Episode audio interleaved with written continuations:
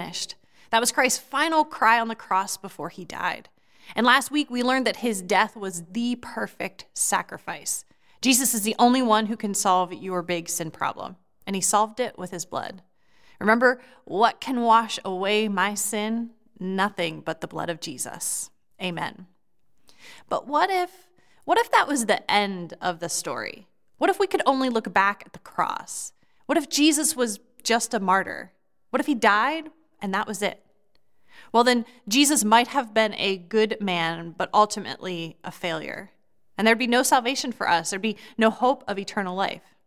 Now, to those in the church who were doubting the resurrection, Paul actually wrote these words And if Christ has not been raised, then our preaching is in vain and your faith is in vain. And if Christ has not been raised, your faith is futile and you are still in your sins. If in Christ we have hope in this life only, we are of all people most to be pitied. So if Jesus is just a dead man, it makes no sense for you and I to be here today. You see, lots of other religions, they've got good teachings, they've got gatherings, scriptures, even miracles. So, what is it that makes Christianity unique? What's so special about Jesus? What's the resurrection? Only Jesus lives. Only once did a person undergo death and then come out the other side by his own power. And he didn't just come back to this life, an ordinary earthly life, but to an eternal life. This man let evil do its worst to him, and he still came out on top. And this is at the heart of the gospel. This is the good news of Christianity. Without this, we have no news to tell. In his book, The Case for the Resurrection, atheist turned Christian apologist Lee Strobel writes It didn't take long for me to conclude that the truth or falsity of all world religions and the ultimate meaning of life itself comes down to just one key issue Did Jesus or did he not return from the dead? The answer to that fundamental question would settle everything.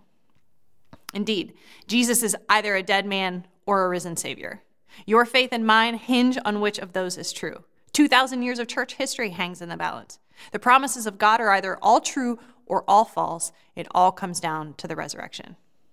Now, for most of our time today, we're going to assume the truth of the resurrection because our goal in this series is to dial in on Christology, the study of the person and work of Jesus Christ. I want us to look at what he has accomplished for us by his resurrection. But let's also briefly do some work to establish the truth of a risen Savior. Now, before we look at evidence for the resurrection, let me point out that Jesus predicted both that he would die and that he would rise again. And he did this multiple times in both veiled and plain language. For example, in Matthew 12, and then later again in Matthew 16, he says this to his disciples. Then some of the scribes and teachers answered him, saying, Teacher, we wish to see a sign from you. But he answered them, An evil and adulterous generation seeks for a sign, but no sign will be given to it except the sign of the prophet Jonah. For just as Jonah was three days and three nights in the belly of the great fish, so will the Son of Man be three days and three nights in the heart of the earth. The men of Nineveh will rise up at the judgment with this generation and condemn it, for they repented at the preaching of Jonah, and behold, Something greater than Jonah is here. Jesus gave them the sign of Jonah and declared that he is the greater Jonah. He'll be dead for three days, but then he'll be raised to life. And he preaches a better word than Jonah, not just repentance for sins, but also the good news of salvation and eternal life in his name. Let's look at another example in John 2. In this passage, Jesus is standing near the physical temple, but he is meaningfully talking about himself when he is questioned again by the religious leaders. So the Jews said to him, What sign do you show us for doing these things? And Jesus answered them, Destroy this temple, and in three days I will raise it up. The Jews then said, It has taken 46 years to build this temple, and you will raise it up in three days? But he was speaking about the temple of his body. When therefore he was raised from the dead, his disciples remembered that he had said this, and they believed the scripture and the word that Jesus had spoken. It's ironic then that in Matthew 27, while Jesus hung on the cross, he was mocked for those very words that he said. And over his head they put in put the charge against him which read, This is Jesus, the King of the Jews. Then two robbers were crucified with him, one on the right and one on the left. And those who passed by derided him, wagging their heads and saying, You who would destroy the temple and rebuild it in three days, save yourself. If you are the Son of God, come down from the cross. So also the chief priests with the scribes and elders mocked him, saying, He saved others, he cannot save himself. He's the King of Israel. Let him come down now from the cross, and we will believe in him. He trusts in God. Let God deliver him now if he desires him. For he said, I am the Son of God. These guys had no idea what was about to happen. Even his disciples, who had heard him say it over and over again, didn't quite grasp the way in which Jesus, the Messiah, the true King of God's kingdom, was going to overcome the world. Jesus had to die. And not only did he know that and predict that, he also knew it wouldn't be the end of the story. In John 10, Jesus said, I laid down my life that I might take it up again. No one takes it from me, but I lay it down of my own accord. I have authority to lay it down, and I have authority to take it up again. His death marked the end of his life as a man on this earth, but it certainly didn't end his life. He was buried for three days, and then he rose just as he said. And all four of the gospel counts testify to the resurrection, Jesus taking up his life again. So here are some facts as evidence for the resurrection. First, the tomb was discovered empty by a group of women on Sunday after he died, and they were shocked to see the stone roll away and find the tomb empty. Matthew, Mark, and Luke all record that an angel told them that Jesus had risen and to go tell the other disciples. And that leads us to the second fact, fact which is two disciples, Peter and John, also saw the empty tomb. Third fact over the next 40 days, the risen Jesus was seen by many disciples, and not just the 12. Paul writes about this in 1 Corinthians 15 when he said, For I have delivered to you as of first importance what I also received that Christ died for our sins according, in accordance with the scriptures, that he was buried, that he was raised on the third day in accordance with the scripture, scriptures, and that he appeared to Cephas, then to the twelve. Then he appeared to more than 500 brothers at one time, most of whom are still alive, though some have fallen asleep. Then he appeared to James, then to all the apostles. Now, notice here that Paul mentions that most of those witnesses were still alive when he wrote this letter. Go ask them, he's telling anyone who doubts. And finally, the fourth fact for the resurrection is that through the proclamation of the resurrection, the church grew, and it grew a lot. Over and over again, the disciples testified to the risen Savior in the book of Acts. Peter's first sermon in Acts 2 boldly announces Christ's resurrection, and 3,000 people believe. Then 5,000 more in Acts 4, and on and on it goes. He says, with great power, the apostles were giving their testimony to the resurrection of the Lord Jesus. The power of the risen Savior. It was moving many people from curious listeners to repentant believers, and the church multiplied. And then Peter, Paul, James, John, they all wrote the New Testament letters to these new and growing churches. And they wrote with the assumption that the resurrection is true. Every word declares the good news of our risen Savior. And the entire message of the final book of the Bible, Revelation, it centers on the victorious risen Savior who will come again. So the historical, scriptural, and testimonial evidence for the resurrection is solid. I know that was just a really brief overview of some of the evidence, and there's so much more that you can read and study if you're interested. Apologists and historians like Lee Strobel and N.T. Wright have done really good work in this area. But let me sum up the fact of the resurrection with this quote from theologian Wayne Grudem. He says, Jesus is a living, reigning Savior who is now the exalted head of the church, who is to be trusted, worshiped, and adored, and who will someday return in power and great glory to reign as King over the earth. So praise God, Jesus lives. That's good news. That's the gospel. Now, we all know that since the fall in Genesis 3, God's been on this rescue mission to rescue his people, right? He's been writing a redemption story, and Jesus is the climax. He's the fulfillment. He's the holy Son of God, and he's the sinless Son of Man. He's the miracle working Messiah, the promised king of an upside down kingdom, and he died as the perfect sacrifice. But that's not all. And so, our big idea today is this the story isn't finished. Not only can we look back at the manger, and not only can we look back at the life of Christ, not only can we look back at the cross, and not only can we marvel at the empty tomb, but because that tomb is empty and because Jesus walked out of the grave, we can look forward with hope and we can stand unshaken even today. Theologians describe this by talking about the twofold state of Christ, and that is his humiliation and his exaltation. In his humiliation, he came as the incarnate Son of God he suffered, died, and was buried. And in his exaltation, we, we see this in his resurrection, his ascension, his seated at the right hand of God, and in his future return. And so the story isn't finished. It doesn't end over here with humiliation and death. In fact, it doesn't end in all. This is the story of eternal life. And the key to that life rests in a risen Savior. So let's take the rest of our time today to unpack the certainties of life in light of Jesus' resurrection. And there are four things we can be sure and certain of. So, first, because of the resurrection, we can be sure that Jesus is who he says he is. Not only did he predict that he would die and rise again, he made many claims about himself and his mission. So, if the resurrection is real and certain, then so are all the other things that he said about himself. And that means that you and I, we need to be paying close attention. We can choose to believe him or not, but he gets the final word. So here's just a real short list of some of the claims that Jesus made about himself, starting with the seven I am statements from John's gospel. Jesus said, I'm the bread of life. I am the light of the world. I am the gate. I am the good shepherd. I am the resurrection and the life. I am the way and the truth and the life. I am the true vine. What else did Jesus claim? Well, claim to have the power to forgive sins and that he was one with the Heavenly Father. He claimed to have authority over the house of God and so much more. And now I realize that, well, some of Jesus' words and claims are not always easy. Like, we'll find great comfort when Jesus says, I am the good shepherd, but then you might find yourself struggling when he makes the exclusive claim to be the only means of salvation, right? When he says, I'm the way and the truth and the life, and no one comes to the Father except through me, that's hard. The famous trilemma of C.S. Lewis helps us wrestle with these absolute claims that Jesus made about himself.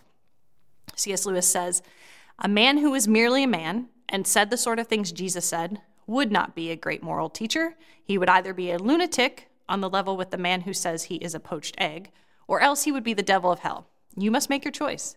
Either this man was and is the Son of God, or else a madman, or something worse. You can shut him up for a fool, you can spit at him and kill him as a demon, or you can fall at his feet and call him Lord and God.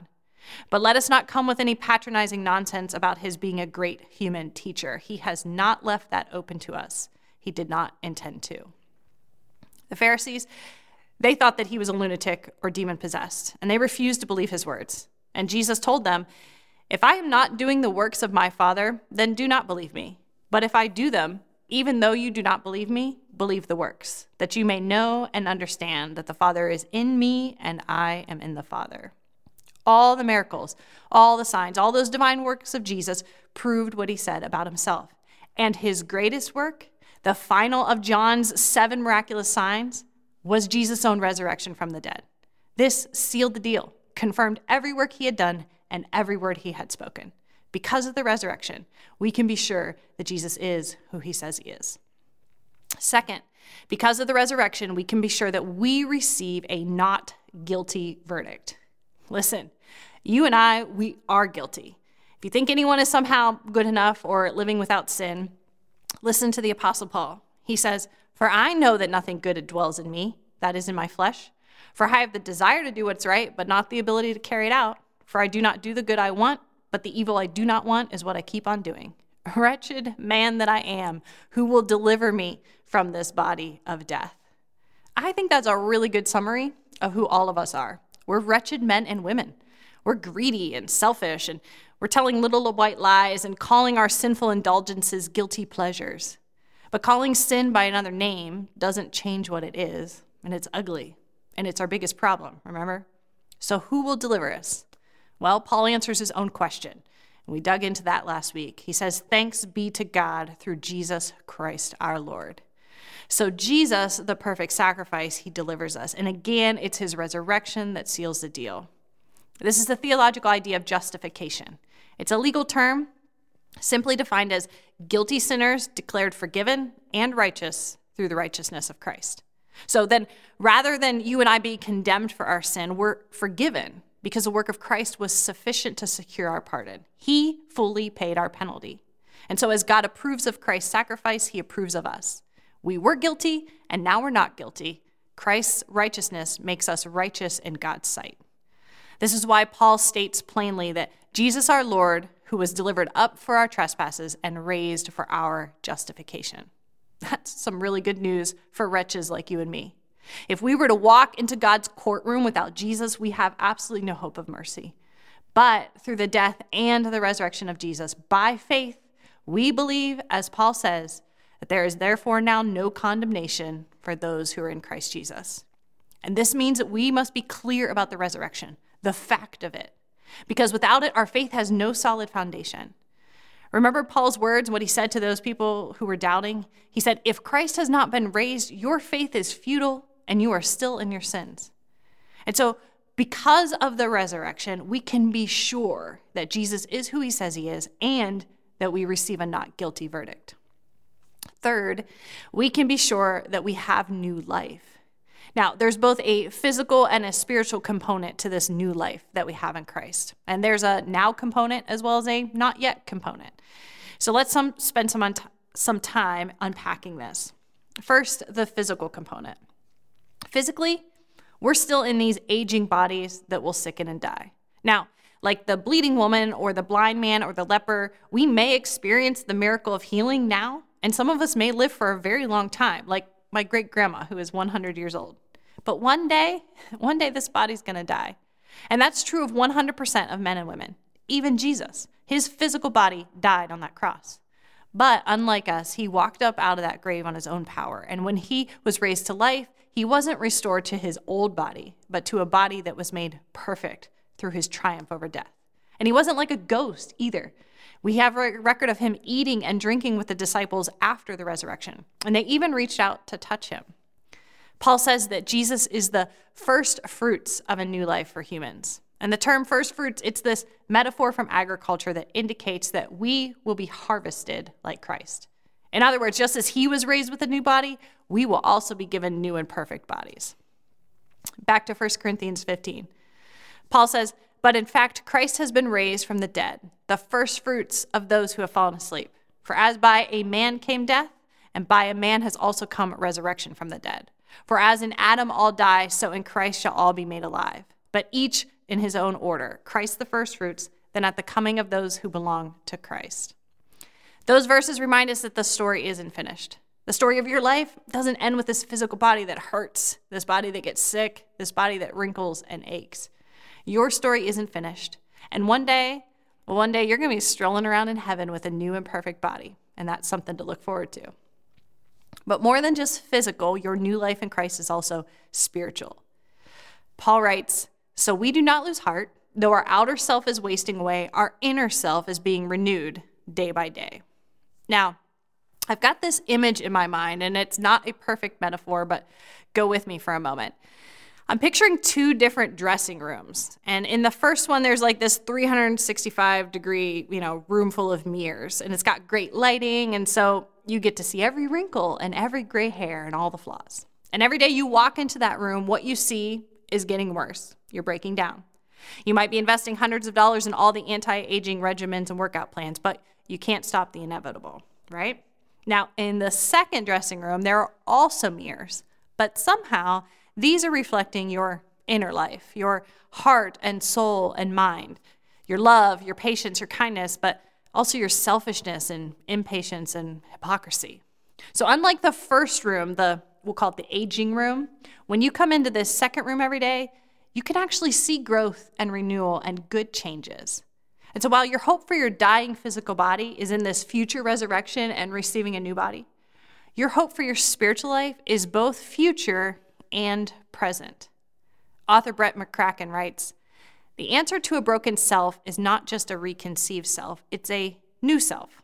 It's crucifying the old self, it's losing our life to find it, not on our own terms, but on Christ, and not for our own glory, but for His. Now, the theological term for this is sanctification. This is the process that makes us more and more free from sin and more and more like Christ. And this has a now and a not yet quality to it. We are now free from sin, true. We can overcome our sin, but we are not yet without sin. We have the power of Jesus in us through the Holy Spirit, but we don't yet live perfect lives.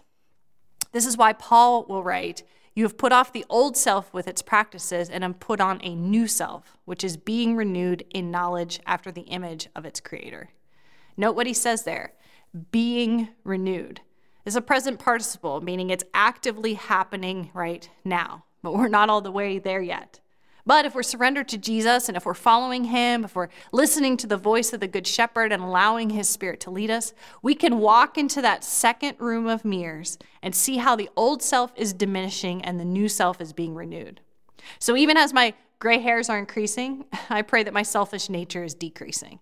And when I feel a new ache in my back, I pray that I also feel more compassion for others. I know that the wrinkles and the sagging are increasing exponentially, but I also know that someday in heaven, I'm going to run and jump and play volleyball better than I ever did even in college. I'm looking forward to that. What I don't want is for my impatience to exponentially increase. I don't want my blind spots to remain hidden and growing in this life. I want that 365 degree mirror, which is lit up by the light of Jesus, shining on the inside of me and lighting up all those dark places, purging, renewing, reprioritizing, reordering, remaking me more and more in the image of Him. The outside of me, not really going to get any better over the coming days, months, and years, but the inside can. And this sanctification process, becoming more like Christ, it's something that we must earnestly work toward.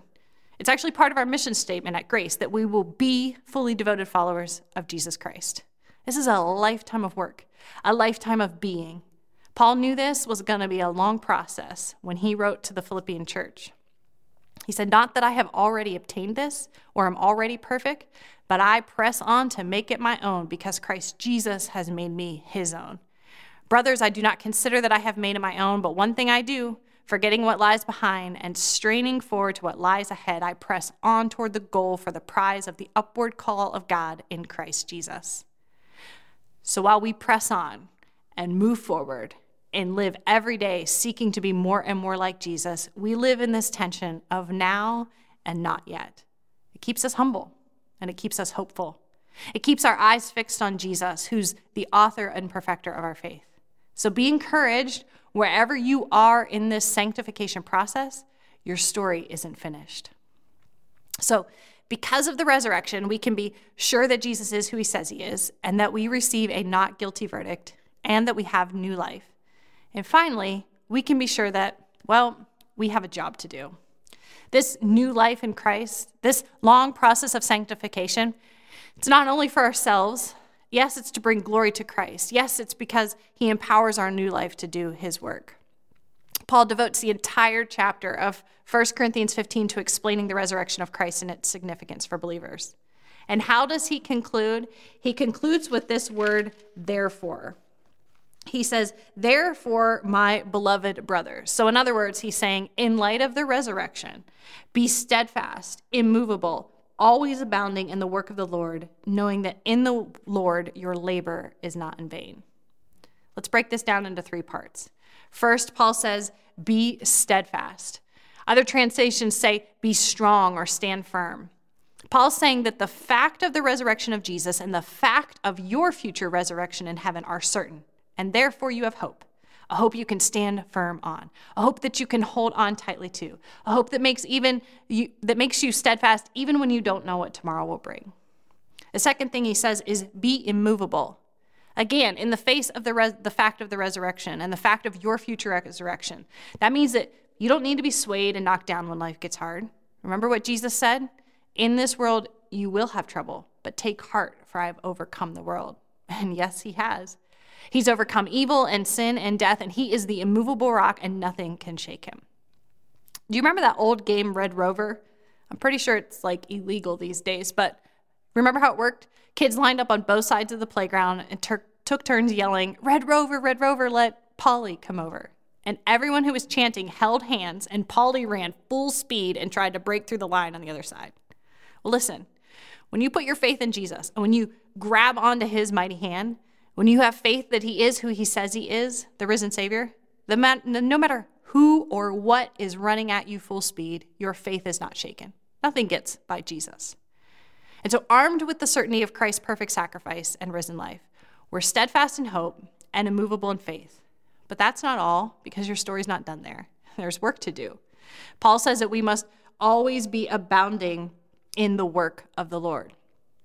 Jesus made it clear that his followers must continue his mission, sharing the good news of his life and death and resurrection with all people.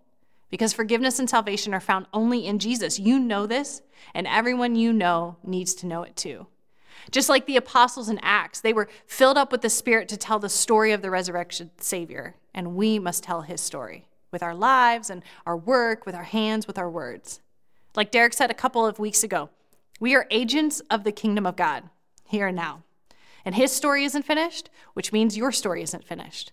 The mission looks like you and I and the whole church reaching a lost world so that we can stand together, steadfast, immovable, and proclaiming in the name of Jesus, our risen Savior, Oh, death, where is your victory? Oh, death, where is your sting? Now, your next steps today are just these three commands from Paul in 1 Corinthians 15 58.